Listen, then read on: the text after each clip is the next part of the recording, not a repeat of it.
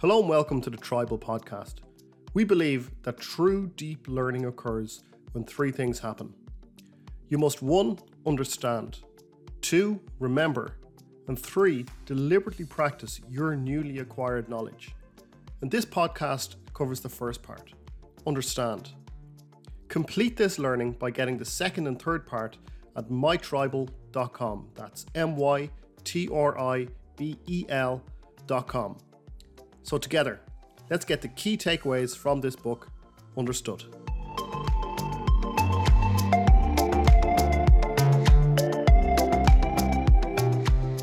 The Five Dysfunctions of a Team by Patrick Lencioni is the subject of this podcast episode. And in this episode, I speak to Maggie Peralton, who is the founder of Stairway to Leadership, where she talks about the what the five dysfunctions of a team are, how to put them right, and more importantly, I think she talks about how she used these these lessons from the book in her own life to turn around um, more than one team. So you can find out more about Maggie at stairwaytoleadership.com. So on with the show. So hello, uh, Maggie. We are going to talk today about the five dysfunctions of a team. What yeah. are the five dysfunctions of a team? Or actually, you know, tell us a little bit about the book first of all, and then we can get into the, the details of it. Yeah, sure. Thank you, Kevin. I have to say, this is one of my favorite leadership books. And um, I sort of discovered it through the CEO of the company I used to work with. He sort of gave it to or recommended it to all the people leaders. And I read it and I really loved it. And it came right time for me because I was just a young manager of a new, pretty dysfunctional team and I was hired to fix them up. Yeah. And even though this book is about a CEO and more of an executive team, you know, there's a new woman CEO coming into an executive team and the company is struggling and she needs to turn the company around. And of course, can't do it alone, needs her executive team to work with her. So the book, it's a little bit of a story, a little bit of a fable, work walks you through five dysfunction uh, of low performing team and how that CEO turns them around. And then at the end, there's a summary and also more like your typical, you know, business book of the thing. Yeah. Yeah. But I took that as a, again, more of a junior manager, having more of a junior team, actually like an entry level team in the corporation, and still managed to turn that turn them around and turn the team around and become really high performing. And that's what made me realize like this book works anywhere yeah. for any team, not necessarily just the executives. It's a fantastic book. One of the thing, one of the things you said there at the start was that uh, you said something like it was the, just the right book at the right time, and I found yes. that so many times throughout my career, my life, that you can't even put your finger on what the problem is, and then suddenly a book just appears in your life, or somebody recommends a book, and you think, mm-hmm. that's exactly what I was looking for. And another thing as well, with a now, it, what I don't know because you haven't told me yet, but I assume with a book like that, when it lays out like the five dysfunctions, and it's actually one of the reasons I love books is is uh, when you take over a team like that. Again, mm-hmm. you can't really put your finger. Why is this team not gelling? Why are they not working? And when mm-hmm. somebody can lay it out in a book like that, it at least gives you a, a starting point. It gives you a way mm-hmm. to kind of weigh into the problem rather than mm-hmm. if it doesn't even give you the solution straight away, it can at least give you something to think about, I suppose, which is I mm, guess what this book yep. does.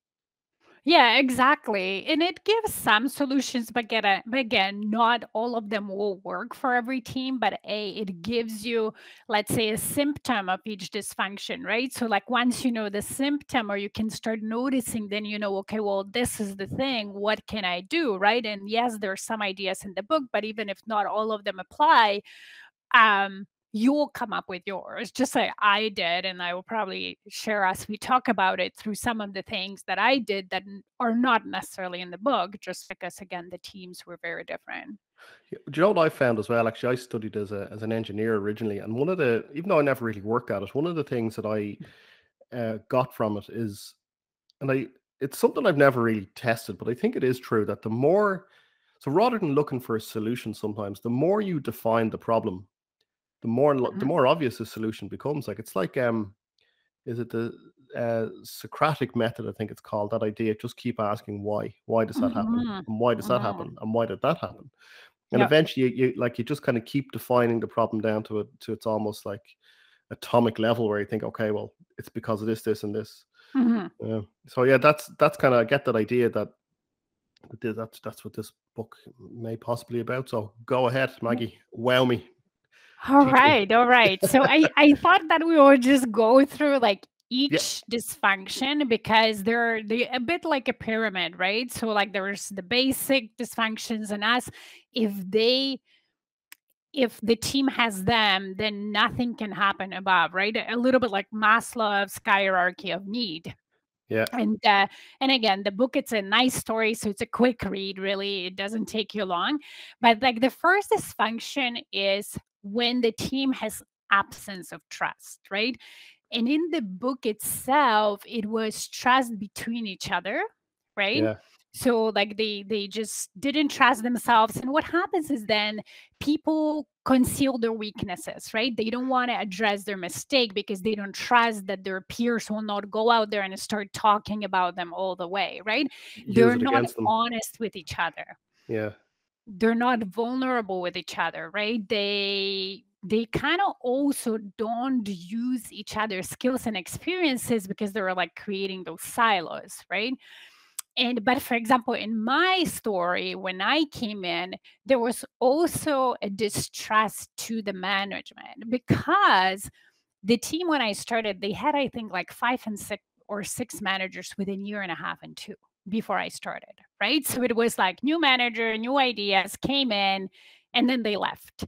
So the team started doing the best they can, kind of like inmates running the zoo, right? but yeah. kind of the best they can without any guidance. And anybody new who came, they just distrusted from the start, thinking, well, she'll be gone anyways, right? Let's just wait three months and she'll be gone.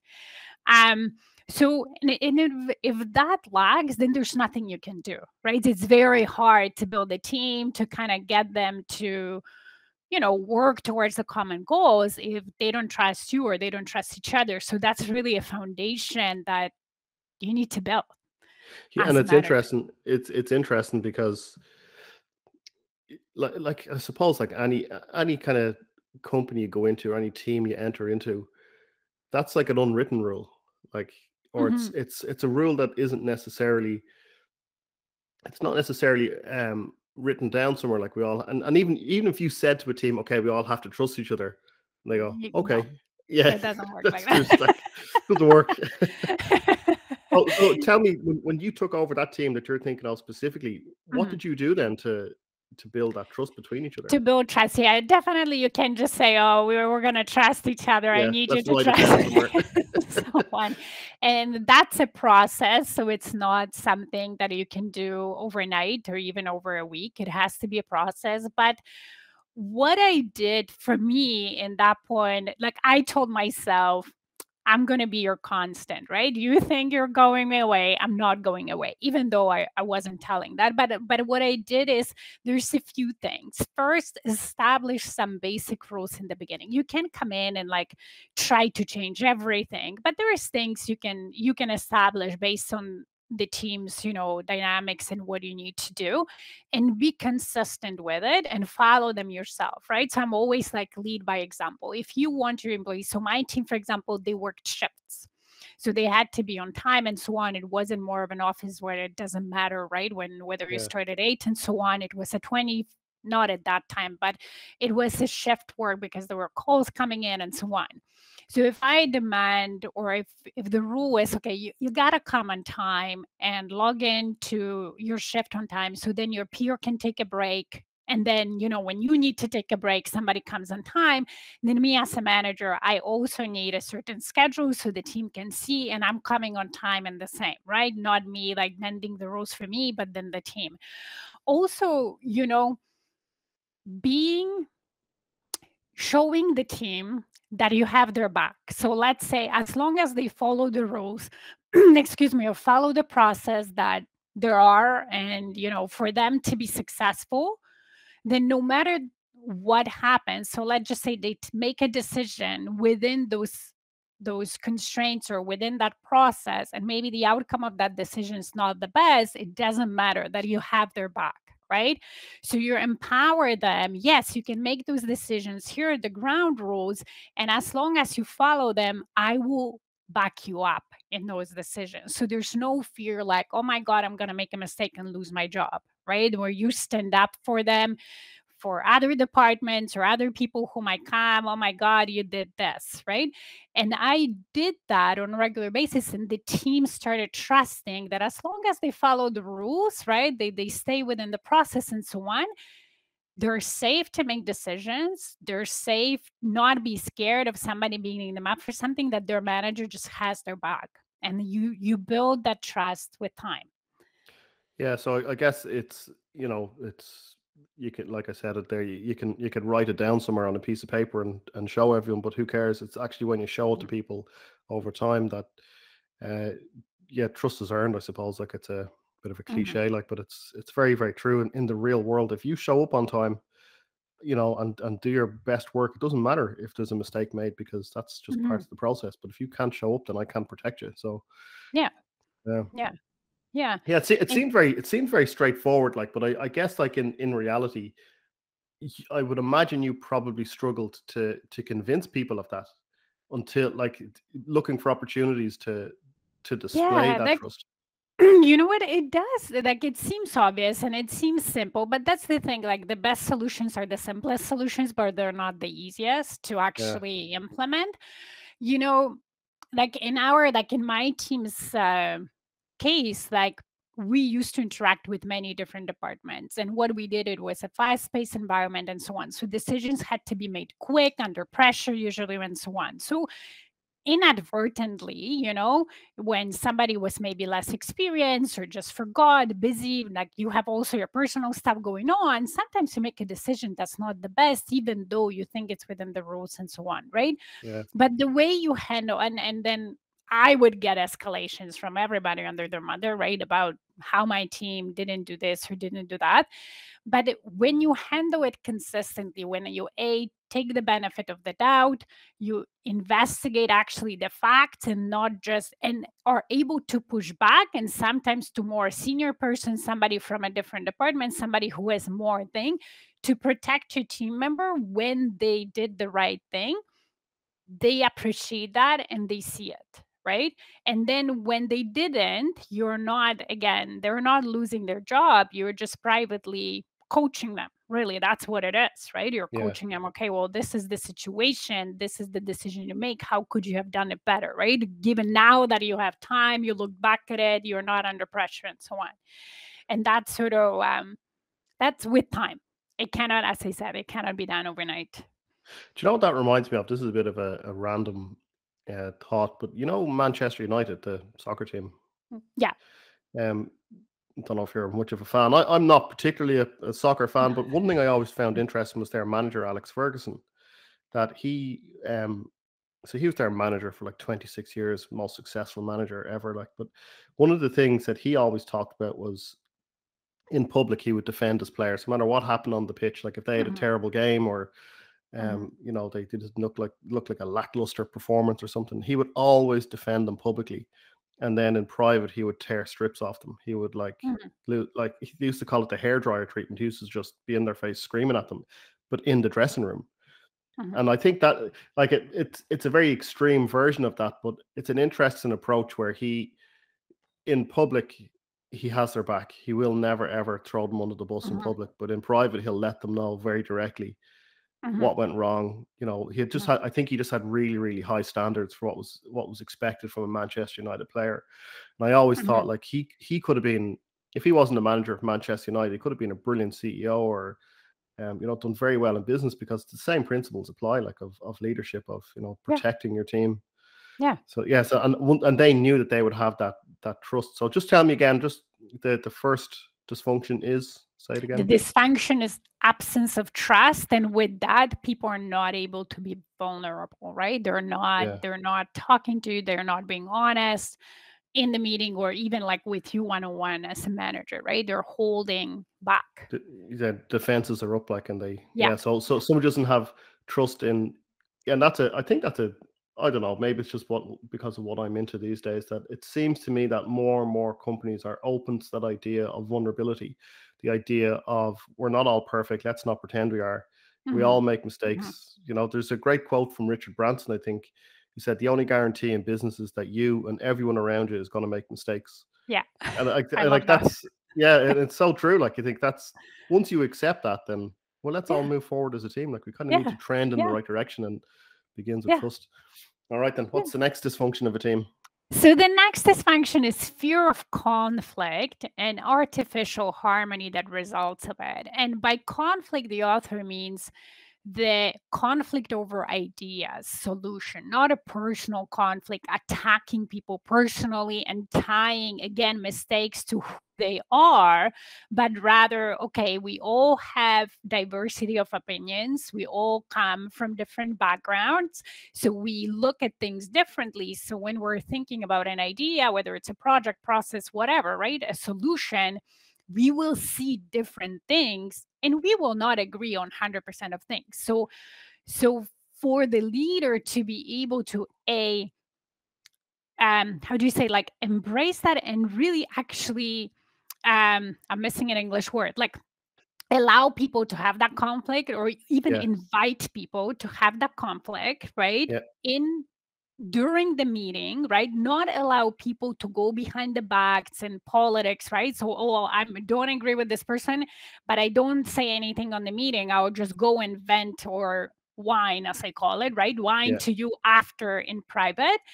But at the same time, sort of um, manage the meetings in a way where that conflict doesn't become personal, right? When yeah. it's all about the ideas. Because then, if that doesn't happen, yes, there's this artificial harmony where people sort of agree, but they still go out there and do their own thing. Or, you know, in the book, because they're executives, they have their own teams. So they sort of agree, but then they go and tell their teams something else, right? Yeah. What they think is right.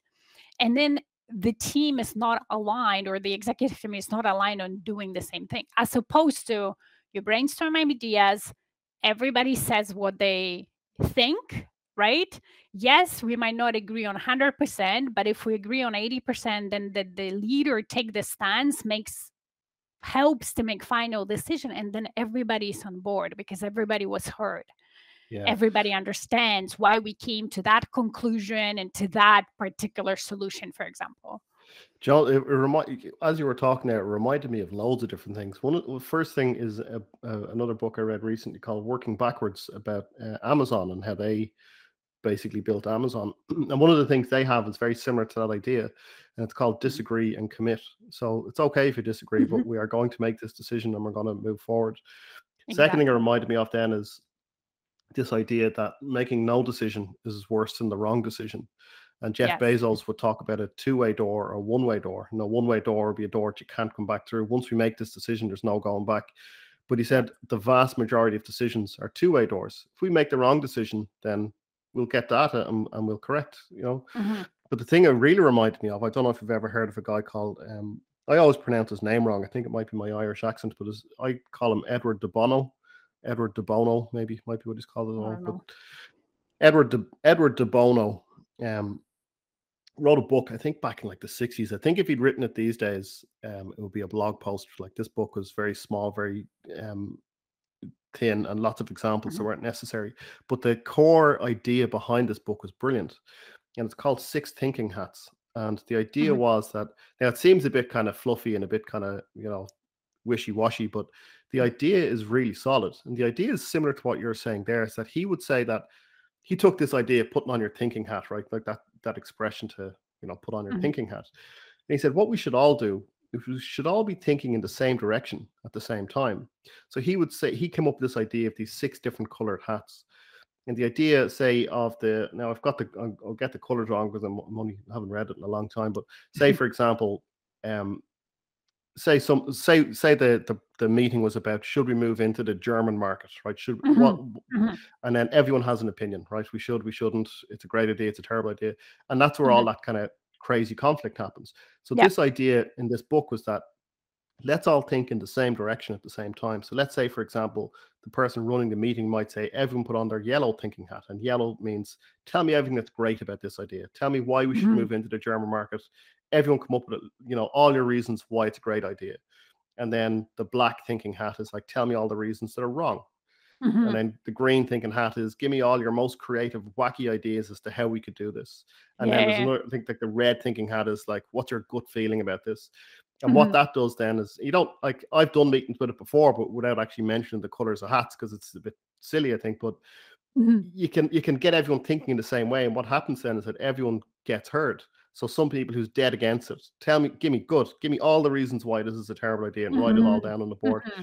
Tell me, give me at least three reasons why it's a good idea right? And then write all them down on a board. And now we yeah. have discussion points. Now everyone is being heard, everyone's ideas are written down, and we can all make a decision together. And then even like you said, if 80% of the people are are on board and 20% aren't, well then we can we can disagree and commit. Go, well, look, we've yeah. put everything down.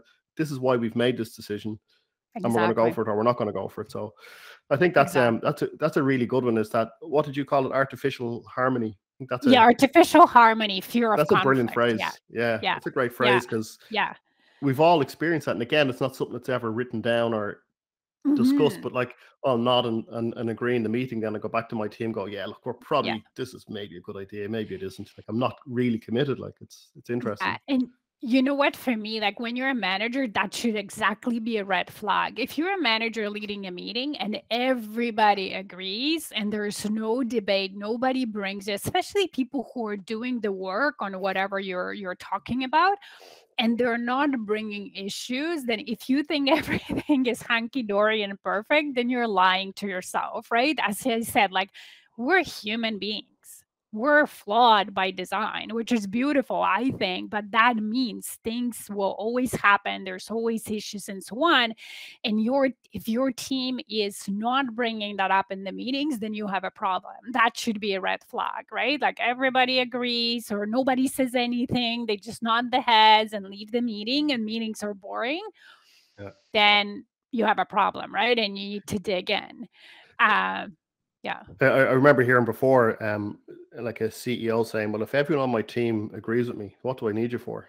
Like, there's if there's no need for you to be here if mm-hmm. everyone's just going to agree with me." So, yeah, that's and again that like it's about kind of having that constructive conflict yes. rather than yes. you know making it personal or yeah, um, yeah, yeah, interesting. And that and that can only happen when people trust each other and yourself right yeah. so when they trust you that a whatever we say stays in the room or like whatever it's not personal and then another thing is that yeah you're not entertaining entertaining politics behind the back so whomever said and then as a manager start talking about other people you know with other people so you're like kind of allowing that behind the back conversations then you don't that people will shut down right? Because you they'll, they'll stop yeah, trusting.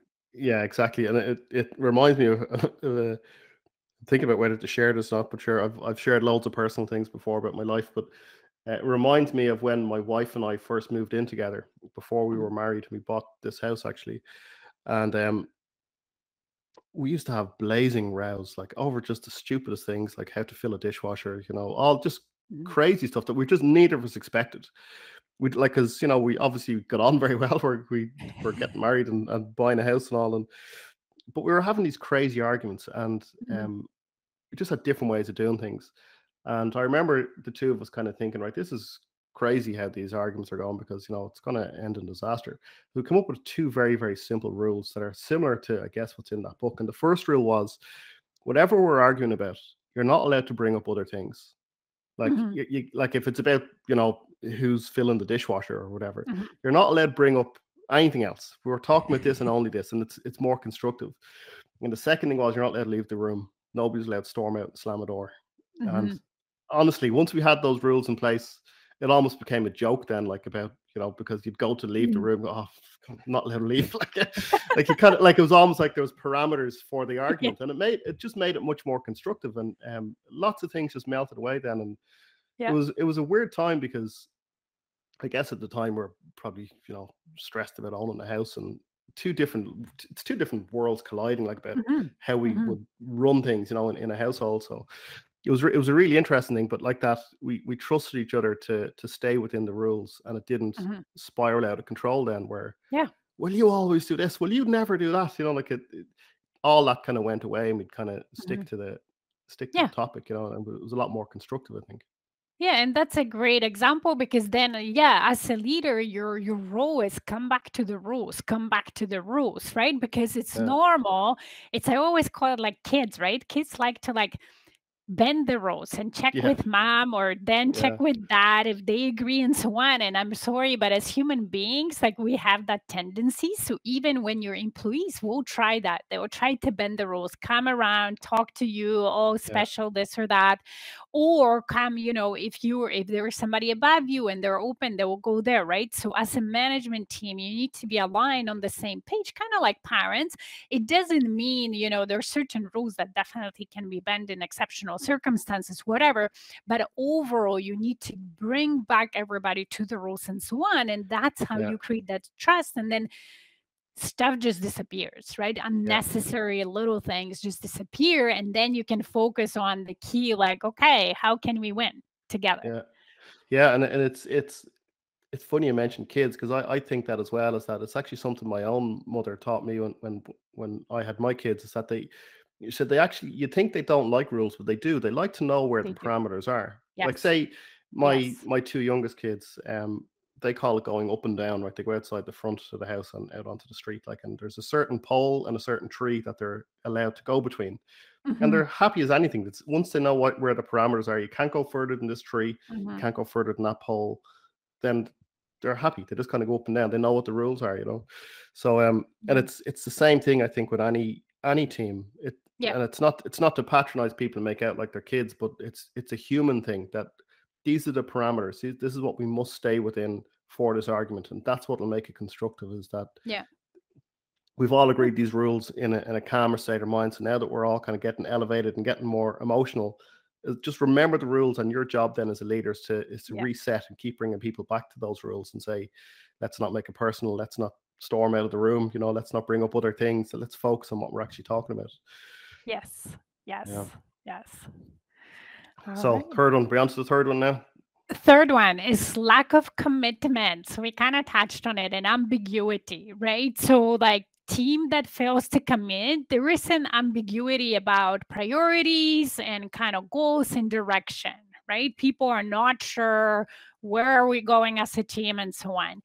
And that also breeds, right, lack of confidence as well when yeah. when people and and fear of failure right because if i don't know what's expected of me or where we're going then i'm not sure if the decision i'm making is the right decision so i don't want to fail and so on right so that's really and then with that then you have a lot of discussions that are unproductive right? A lot of meetings that i'm sure we've all been there like where we spend an hour talking about something nothing is decided you just wasted your time and then the next meeting is over and over the same right? Like i've been part of those and yeah. it's just like sometimes you want to pull your hair it's like okay let's move on right? Stop talking let's discuss and move on but we need to know first like where are we going yeah there's yeah. a there's a great book called um uh, extreme ownership I, I, don't know if i mentioned it to you before actually it's a yeah, by a, a guy called uh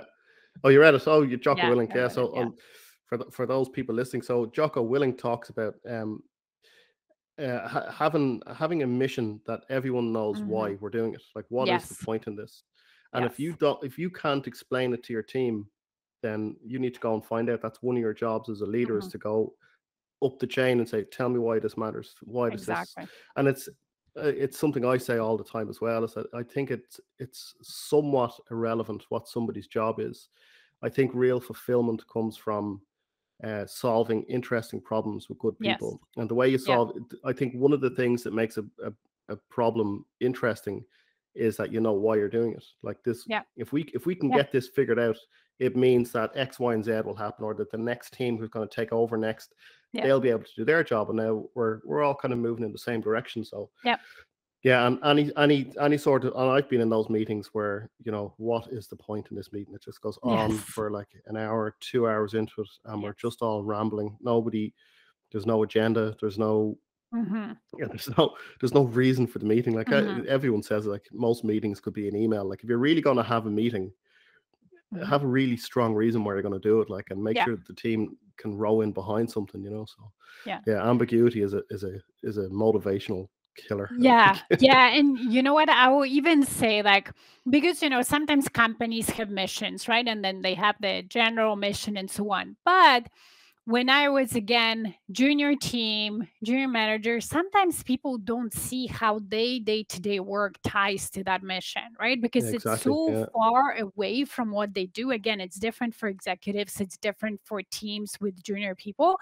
And you, as a manager, need to bring it back. You need to show them how their day to day work is meaningful, how they're contributing, right, to the higher mission.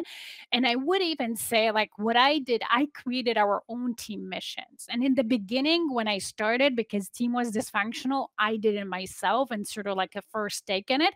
But I think after a year, like within a few months or after a year, we reviewed it together and we created it together. I got my team once they were more on board. We had the trust, we had, you know, we had that base level of really trust so we can yeah, we know that whatever they create comes from the good place and the right place and not like that cynicism and like i don't yeah, believe it but i want to say something right?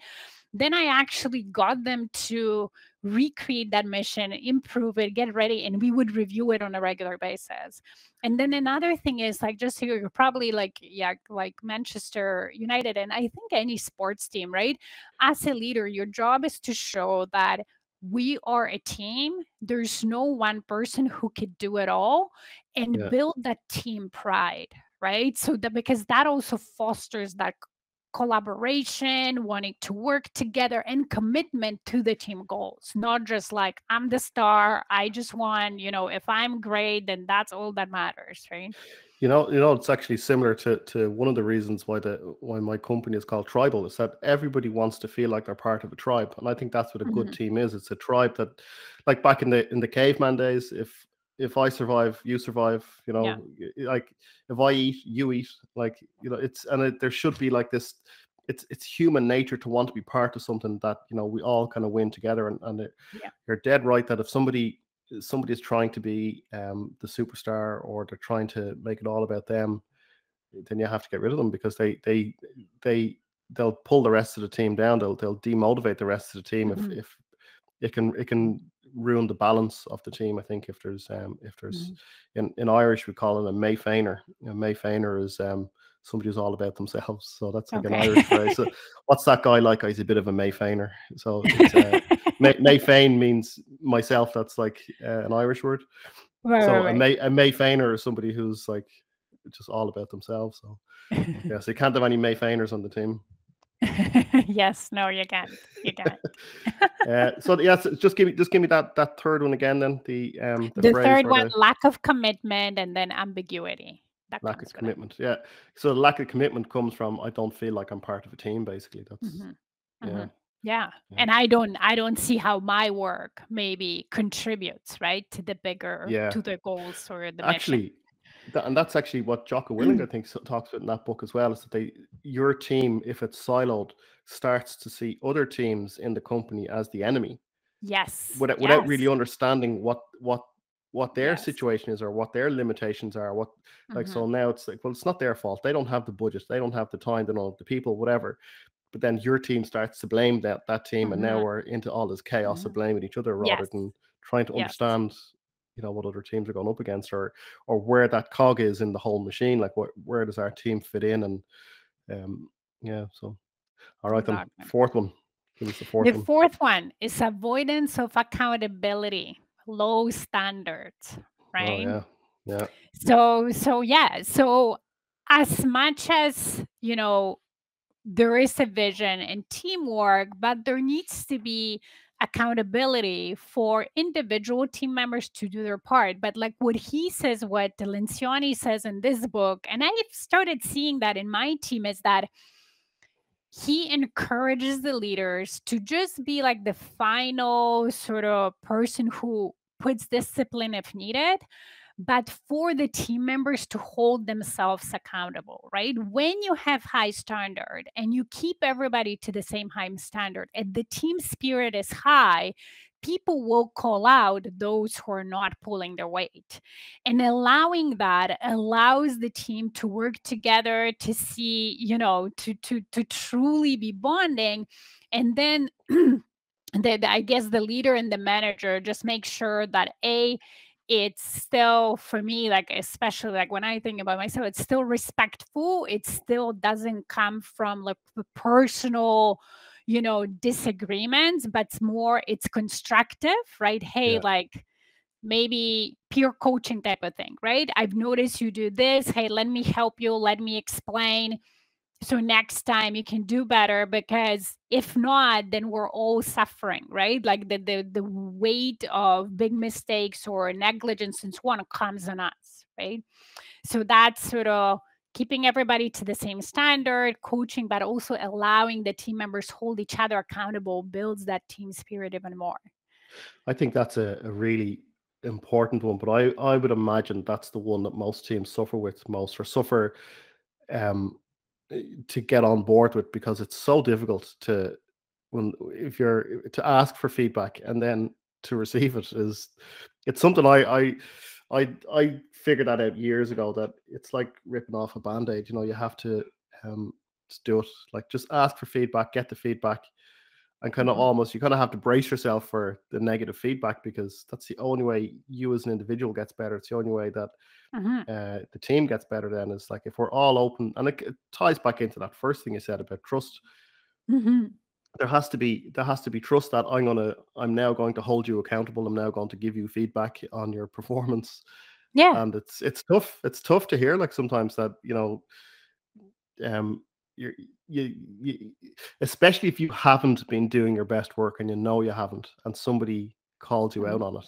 Mm-hmm. That's that can mm-hmm. be tough to hear sometimes. But again, we're all human. We're all capable of yeah. just yeah. taking our foot off the gas for you know a week or a month or whatever and just kind of coasting for a while and but if you can it's it's funny it's funny the, these five dysfunctions are brilliant because they we, we, we always teach these things in in standalone individual mm-hmm. um, points, but in reality, they all kind of mesh together. It's all like connected, this. yes. It's all connected, yes. like in a, yes. it's a circle. Like there's no, there's no.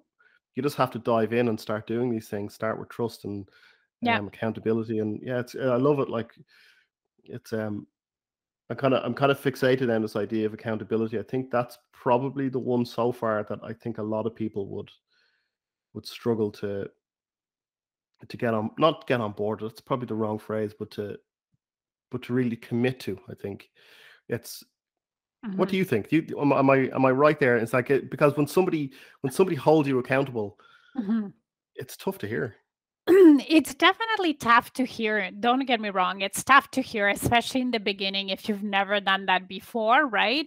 But as you say, you grow as a person. Now, if that accountability is done again without blaming you as a person, personality, or just something, hey, like, yeah, wasn't perfect, but you can fix it. It's a skill. You just need to, you know, let me help you understand it from a different perspective, or you need to get better a little bit of this whatever that case might be right? You you see that a you're safe right? You're not losing your job nobody is punishing you for it and you're becoming better and then you start feeling better. But don't get me wrong it's definitely tough to get yeah. receive in the beginning but what happens is it's definitely easier to receive it from a peer than your manager that's one Second yeah. of all, if they're helping you, you're seeing, right, how that's helping you and so on. And then ultimately, when you're really working as a team, you will also be less judgy and more compassionate for other team members that maybe you notice they did something and it fell on you, yeah. right? And you'll yeah. be able to do the same kind of help them through it right and it really establish like when when as a manager you're holding everybody to the same standard. You're allowing people to collaborate help each other in a respectful way. It also establishes really like respect amongst the team members, right? Because there's nothing worse when you have a high performer who's doing great and then seeing somebody who is slacking and things not being addressed, right? So, as a manager, you need to do that. You need to address certain things, but you also want to foster that first kind of level of let me help you. You're not doing like I've noticed. How can I help you so we can both work together and kind of, you know, not suffer Yeah. from the backlash of mistakes that we made and we need to fix. I think I think you said something very important there. Is that it's about compassion, and I think that's again ties right back into the first dysfunction of, of trust. Mhm. Is that if you have trust and if you have a a, a good um uh, you have a good a good reason why you're doing things, then yeah, maybe you're right that that idea of of taking feedback or or of somebody holding you accountable, if it's done with compassion and if you feel like you're part of a team and if you feel like we're Mhm. all in this together, then and actually, Exactly. John, you know what it's like as well? It's um, you know, if you teach somebody about sales and they say somebody's brand new to sales and they have no idea what they're doing and they're trying to, you know, sell something to somebody. I've I've seen this before where I've taught people sales and it's like a it's a fine line between um it's it's it's you saying all the words to the customer but Mhm. it's also a, a performance that you're putting on like in a way like and, and i don't like using the word performance because it sounds like it's almost i'm trying to be underhanded like i'm trying to be somebody that i'm not but if you if you if you think of a sales conversation as as a performance then like you said it's a skill you can learn and all Mhm. sales really is about is finding out what somebody's problem is and do Yeah. we have the solution Yeah. so like it's about kind of un, it's almost like a, a puzzle you're, you're trying to unlock it as you go and if you Yeah. if you approach it that way that it's Yeah, it's it's um more it's more as you say, sales you can say the same thing and be received differently because it's all about the mindset you have and the energy you give out, right? And it's the same with the feedback. If everybody comes from the premise and receives it this way, because there is that trust from I assume the positive intent. As you said, we're all in this together. We just want the team to win. Then I know that the person coming giving me feedback, it's for my benefit yeah for my best thing and not them blaming and accusing me to point fingers so they're free, you know, because we're trying to punish somebody. This is no, we all want to win. I know you did try your best. You think I want to help you get better. And you can get better by this, right? And here's my feedback. And when when you know that that's where the feedback is coming from, you can receive it much better than when you know when somebody is coming with the similar maybe feedback, but trying to accuse you and point the fingers and you know show that you're the the cause of everything bad, right? yeah yeah Hmm. Okay give me that fourth one again then before we move on to the fifth one The fourth one is avoidance of accountability and then low standards. yeah the low standards i think that's a, Mhm. that's a great one as well for each individual to have their like it's something I've often thought about my own career and and my company as well. Is that no matter what standards you set for me, mine are higher. Like I always, I'll always want to be. Mhm. I, I think I just hold myself to a higher standard than anyone else could possibly ever hold me to. So that kind of drives me. So, all right then, Mhm. fifth and uh, final Okay, dysfunction the fifth and the final. So that the the dysfunction is inattention to results. So not focusing on results. And then what happens is the status and ego comes in, right? So Yeah, if we right. don't have common results we're trying to achieve as a team, win the game, you know, whatever, make so much in sales or or hit certain KPIs. You know, I've been part of more of an operational teams than sales teams. So there are Yeah, certain things serve, right? Whomever if we're delivering service, then what happens is you know a you lose employees that care about that right that that want to do well and so on and then it encourages people to focus on them only right and their careers and so on and then you start having a group of individuals kind of working together rather than again a team and and benefiting from the sum of the parts is higher truly yeah, than just individual people working together yeah, yeah. It, it's it's comes back to that whole idea of why why why are we on this project? What are we doing this for? hmm and the hmm result is like the the destination like that we're going to get to this point and we're going to see if we oh, what was the thing from? There's like a, a, a Navy.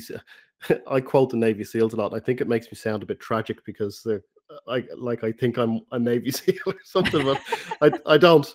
But there's a there's a I think it's from some Navy SEAL book. I can't remember where I got it, but the the the one of their things is that they they ask themselves what happened, uh, what did we think would happen, and why was it different? Whether mm-hmm. and I think that's a great kind of a, a very simple thing to to look at any project that you're on. What did we think was going to happen? What did happen? and mm-hmm. why were they different whether good or mm-hmm. bad like why did mm-hmm. we miss the target why did we completely overshoot the target why did we mm-hmm. not know and that's a great mm-hmm. way to to reset and to um kind of focus on the results i suppose is to yeah is, is to is to think about well we're here to see the results so we might as well yeah. focus on them when they arrive you know and, and see yeah. if they're what we thought yeah. And you know what? Like you were talking, that's a great example of assessment and evaluation. And even in my business, I teach that to my clients on a regular basis. You know, I ask them to do it almost weekly, but like at least yeah. monthly. If they don't have specific projects, it's okay. You had the goals. Know you know did you reach them or not and yeah. what worked no matter the situation what worked right so you learn and you know what's working so you can do more of it the more you yeah. do of what's working the better the results right then understand what didn't work and why and again it's not to feel bad or beat yourself up but it's to learn to make your experiences valuable even if it's a failure even if it's a mistake you can make it valuable by learning and understanding and then what am I going to do differently? Right? Is there anything I'm going to change the next month, next quarter, whatever, next project that can help me avoid certain mistakes or go on or get closer to my goal or even exceed it even more?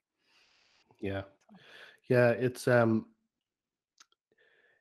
it's an interesting thing. I wonder is there are many teams though that I suppose there is. If it's a if it's a function of a team that they don't focus on results, I suppose that is it seems like a really obvious thing that you should focus on results but mm-hmm. maybe some people need to need them need to hear it said out loud like by this by the end of this quarter we're going to have mm-hmm. this many more members or you know whatever mm-hmm. so mm-hmm. yeah it's um it seems like an obvious one but like what is the point in work if you're not focused on results you know yeah. what is the point in, right. in these projects if you're not going to right it's again like like we said about going into those meetings where they just go go round and round in circles and get nowhere yeah. and like that's right. That's a that's a real simple one for somebody to start with. On what was the result of this meeting? Yeah, like exactly. I, I've, I've, yeah, I've I've heard of people saying before, like I'm not going to a meeting unless you tell me why I need to be there or, or what's on exactly. the agenda. Like, oh, I'm not going exactly. yeah. And and you know that's the thing that sometimes yes the company like if you think about executive level and higher level maybe like it would be weird if there wasn't you know yeah. some sort of scorecard or results that executive but hey like if Pat Lencioni wrote it about executive teams clearly there is some teams that don't. But yeah. even when you think about again other teams of more junior employees and so on, sometimes maybe not, right? Or even a meeting. Like what is the result we want to achieve from that meeting? So when you bring it even to the smallest things you're doing and you focus on that, then at least whatever you're doing, it's kind of productive and not like, yeah. oh yeah we're just there to be there to do things and that is yeah. so easy to lose motivation right? When you're like yeah. okay well i'm here to do what? Yeah yeah. I'm here to look busy so that's yeah. that's what happens in some jobs. I'm, I'm here because you said i had to be here at 9 a.m so i'm here yeah like, um, so i'm here. pre- pretending to click on a keyboard you know? Um great. Uh maggie give us the five dysfunctions again before we follow up just uh, give us a real quick summary of them there before we finish all right quick one. So absence of trust, and then if people don't show vulnerability, and that's really foundation. If that doesn't, if that it's not in place, then it's hard to build any team.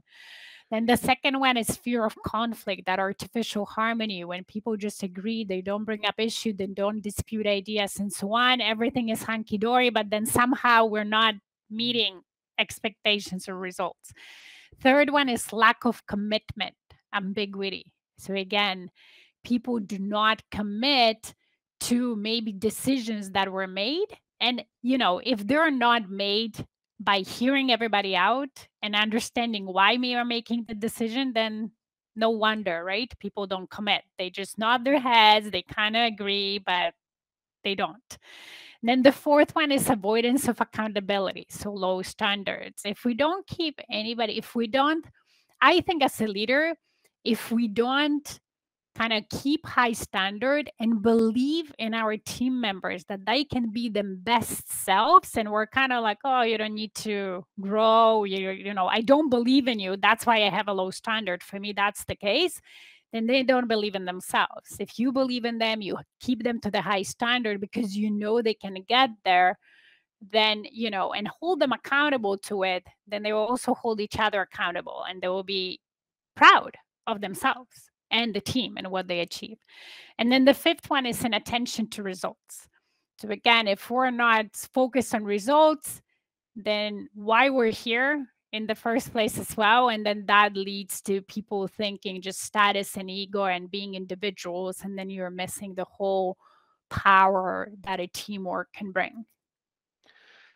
Yeah, that's a brilliant book. It really is. It's it's it, it is. lays it out great about how how to kind of how to kind of find a way into a possible problem in your team and it mm-hmm. like everything i say to do with Tribel it's it's all human connection it's all human mm-hmm. beings and mm-hmm. how we mm-hmm. interact with each other and um, all the unwritten rules that we that aren't written in a mission statement somewhere you know that it's um yeah yeah it's interesting yeah. is there anything else we missed maggie before we finish no i think i think that's it i highly recommend it fantastic book very easy quick read read but i think i've read it three four times and it's been a while and i'll probably yeah. read it again well excellent thanks very much maggie um, it's been been great thank you so much kevin thank you for having me